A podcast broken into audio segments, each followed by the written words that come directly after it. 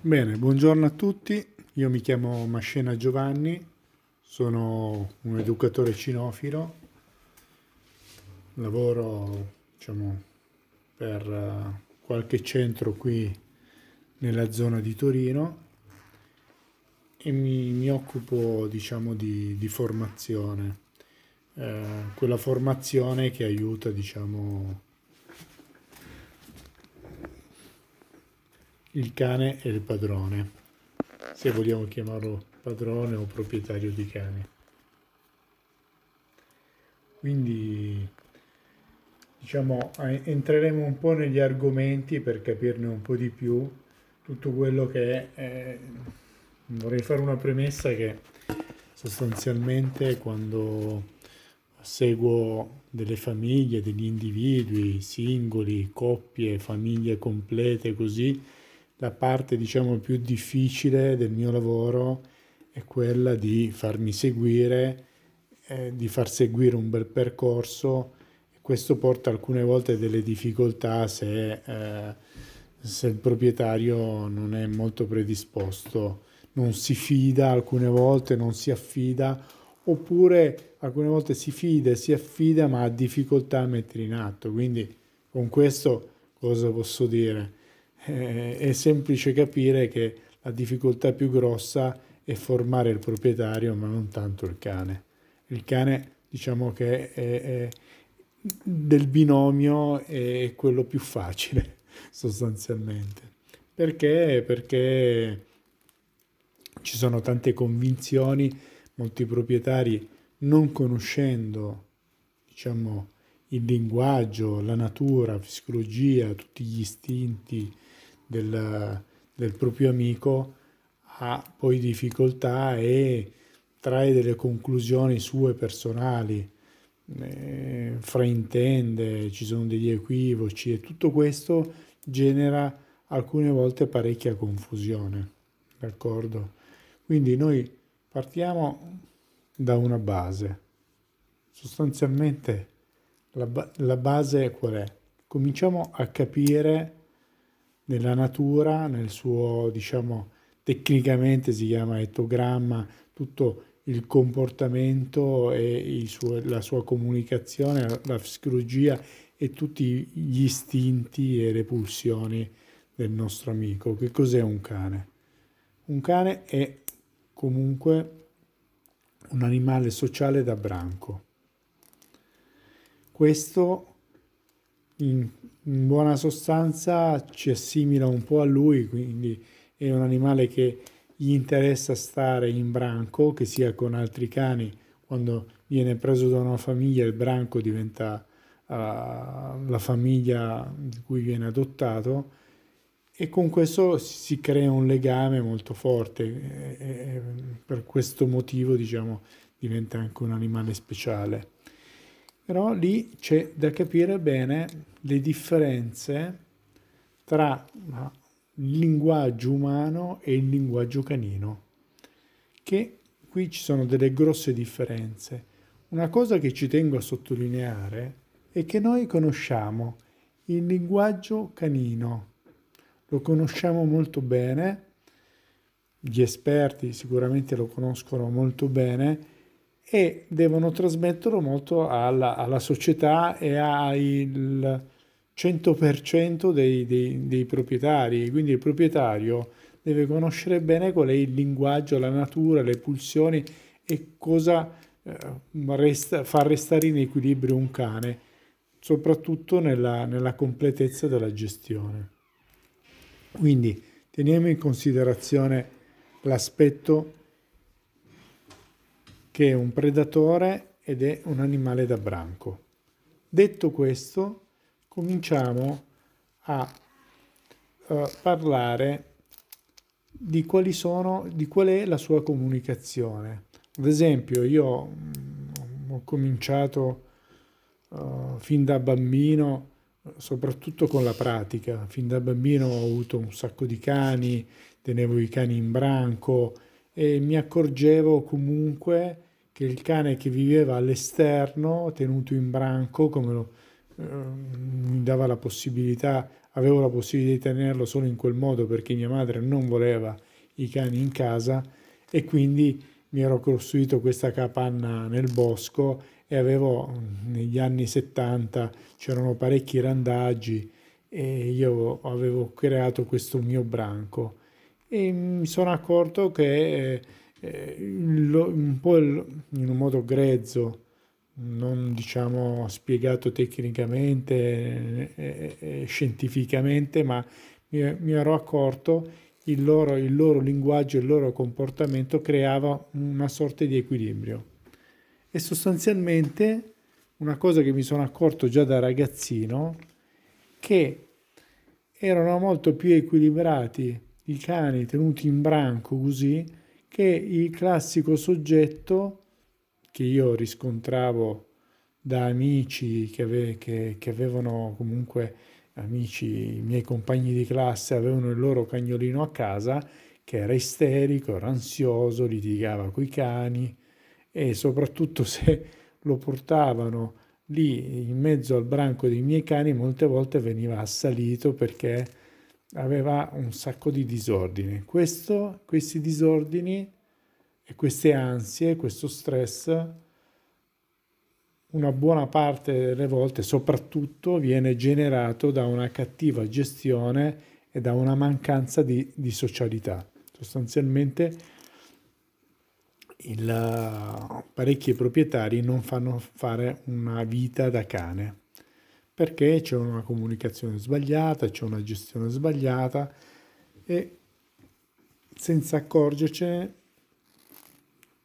senza che se ne accorgono i proprietari, anzi loro ci mettono tutto il bene di questo mondo per, per gestirli nel miglior modo possibile, ma questo porta comunque a stress, perché si comunica in un modo umano, si gestisce il linguaggio in un modo umano, la loro fisiologia, tutto viene comunque confuso e il cane ne paga un po' le conseguenze. Non può dircelo, ma viene manifestato in un sacco di eh, comportamenti stressati piuttosto che ansiosi. D'accordo? Quindi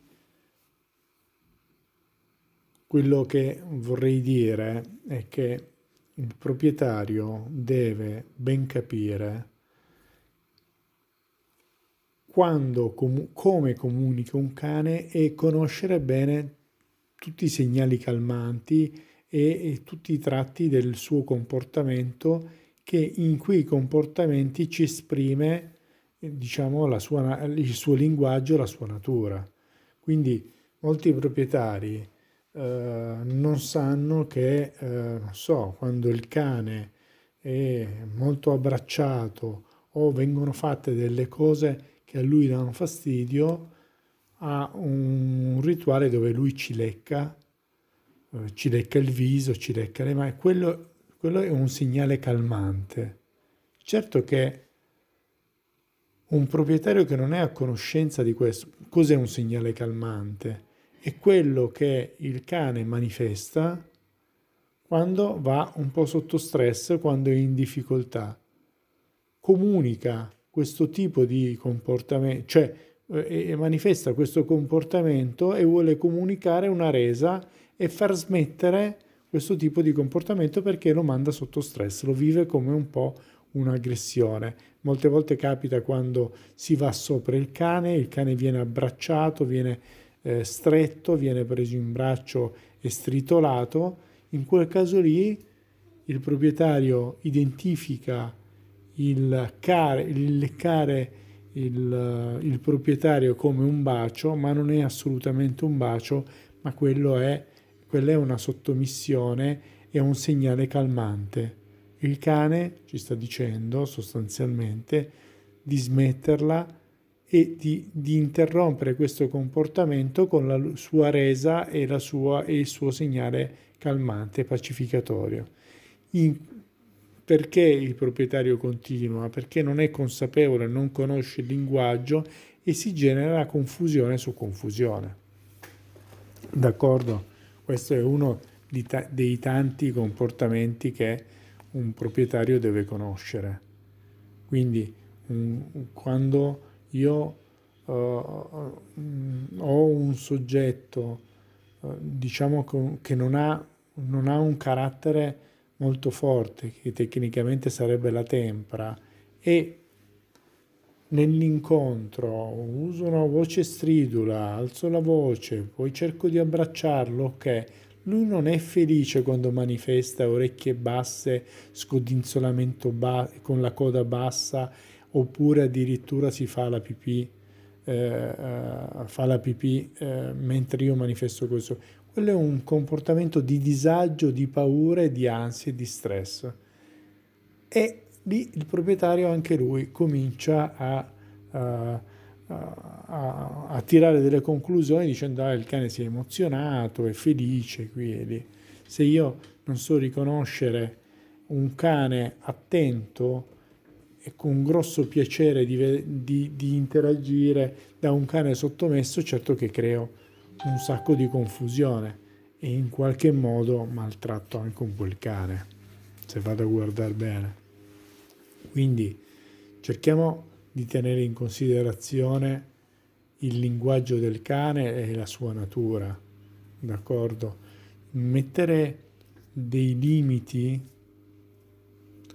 delle regole, dei paletti genera comunque una leadership, no? Quindi un, un proprietario coerente che ha a che fare con eh, il suo, il suo cane, mettendogli delle regole, dei paletti, dei limiti, senza mai assumere atteggiamenti aggressivi verso il nostro amico a quattro zampe, ma cercando di fargli capire che lui è la guida.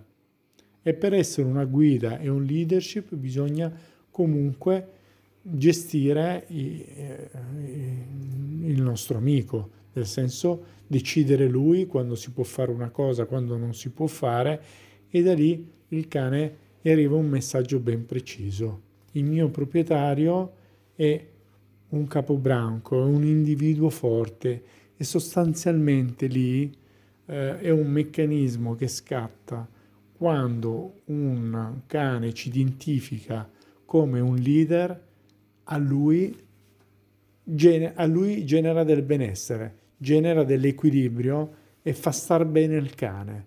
Perché lo fa star bene? Non c'è un meccanismo razionale, ma soprattutto istintivo. Nell'istinto dell'animale, quando c'è un branco, nel branco c'è l'individuo forte, con l'individuo forte sopravvive un po' tutto il branco. Questo perché si caccia, perché si, si riproduce, perché ci si difende dai predatori, ma è tutto un meccanismo istintivo. E questa parte qua noi ci dobbiamo fare i conti, nel senso che un proprietario che umanizza in un modo eccessivo il cane fa perdere un po' di equilibrio e crea uh, comunque disagio al cane creandogli delle debolezze sostanzialmente. Quindi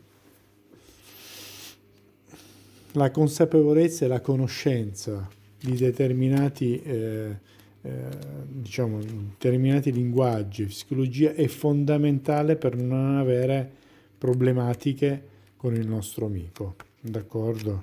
Quindi teniamo in considerazione, parliamo un po' di, uh, di segnali calmanti.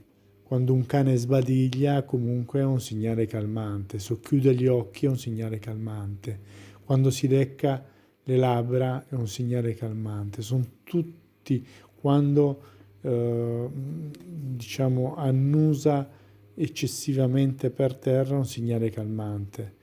Perché? Perché il cane, diciamo, va un po' sotto stress in base a determinati tipi di situazioni e se vengono generate dal proprietario si crea un danno anche diciamo nei, nel, nell'equilibrio e nei rapporti con, con il nostro amico. Quindi cosa possiamo dire? Possiamo dire questo, che quello che mi capita a me personalmente e eh, alcune volte ho difficoltà eh, è di cercare di non umanizzare il cane e, di, e ognuno, come in una buona famiglia, eh, ognuno deve tenere in considerazione e prendere i propri ruoli. Il cane fa il cane, il proprietario fa il proprietario, questo è un benessere, questo porta vantaggi in primis al cane e di conseguenza anche all'essere umano. Molte volte eh, dei proprietari arrivano con dei cani un po' stressati. Perché il cane è stressato? Perché eh, viene, viene, eh, viene comunque sgridato piuttosto che gestito male, piuttosto gestito male come nelle incoerenze. Una volta puoi fare una cosa, un'altra, un'altra volta no, poi viene comunque bloccato con aggressività. Tutte queste cose qui devono un po' sparire. Quello che dico io è inutile che ce l'abbiamo con il nostro amico quando non abbiamo fatto una buona formazione. C'è un errore grosso che capita. Eh, è questo che un proprietario chiede delle cose al nostro amico, al cane, e non so, gli chiede il richiamo, gli chiede di stare fermo, gli chiede il seduto, gli chiede di non toccare un qualcosa, ma il cane non è preparato, non conosce il linguaggio dell'essere umano. Non essendo preparato, crea un po' di confusione, il cane non esegue eh, quello che è il desiderio del proprietario, il proprietario si innervosisce e così si distrugge ogni possibilità di sviluppo e di un rapporto equilibrato tra i due. Quindi ci dobbiamo fermare pensare che quando voglio ottenere delle cose dal nostro amico, ma dell'ubbidienza diciamo che è utile è utile nella vita di tutti i giorni.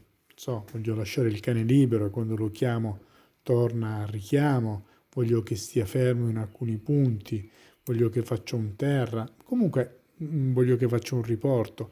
Ma se non ho fatto preparazione, rischio di rovinarmi il rapporto perché genero solo confusione. Dico dei comandi, non sono associati, tutti questi aspetti qua creano un sacco di, di confusione. Quindi quello che consiglio io è, caro proprietario, quando tu mangi, vuoi che il tuo cane non chieda il cibo dal tavolo? Bene, prima di tutto evita che qualcuno o tu stesso ogni tanto gli dai del cibo mentre stai mangiando, perché sennò diventi incoerente, se no generi comunque confusione. Il cane con il condizionamento, se mentre è sul, vicino al tavolo e chiede un qualcosa, abbaiando o, o grattando con la zampa, ok, ottiene un bocconcino, eh, certo che ho comunque rinforzato un comportamento, certo che poi non mi posso lamentare dopo. Quindi se io mentre mangio voglio che il cane stia in un altro punto, tipo un tappeto, una cesta distante da me, devo insegnargli cos'è cesta. Quindi ci sono degli esercizi specifici dove gli dico cesta, terra, fermo, ma tutto applicato. Applicato come? Adesso tecnicamente si chiama condizionamento, nel senso che con il rinforzo positivo io faccio tutta una serie di esercizi un po' separati a step dove gli insegno terra, dove gli insegno il fermo, dove gli insegno entra nella cesta, tutte queste eh, parole sempre uguali, certo che non è che oggi dico cesta, domani cuscino oppure terra e poi sdraiato, che sempre lo stesso comando con, lo, con un premio associato che si chiama tecnicamente il rinforzo positivo a quel punto lì creo un buon rapporto con il cane, consumo un po' di energie perché lui comunque si deve concentrare per imparare delle cose e insegno delle cose dove alla fine mi sono utili. Io resto sempre tranquillo, non creando ansie, stress e nervosismo perché il cane non mi ascolta e quindi io perdo la pazienza e, e, e, diciamo, e riesco ad ottenere degli ottimi risultati. Quindi cosa, cosa vi consiglio? Vi consiglio di, prima di preoccuparvi, cercate di insegnargli degli, del, degli esercizi al cane. Prima di arrabbiarvi, insegnategli delle cose. Oggi ci sono parecchi metodi, sempre con un rinforzo positivo. A quel punto lì il cane non, non subirà stress e confusione, perché è un po' come un'altra lingua di cui oltretutto non riusciamo a capire, ma l'interlocutore insiste e mi aggredisce e io logicamente quando lo vedo um, ho sempre un, un, po' di preoccupazione. Beh, spero di non essere stato troppo noioso oppure prolisso eh, e niente, vi saluto, spero di essere stato utile per qualcuno. Ciao a tutti.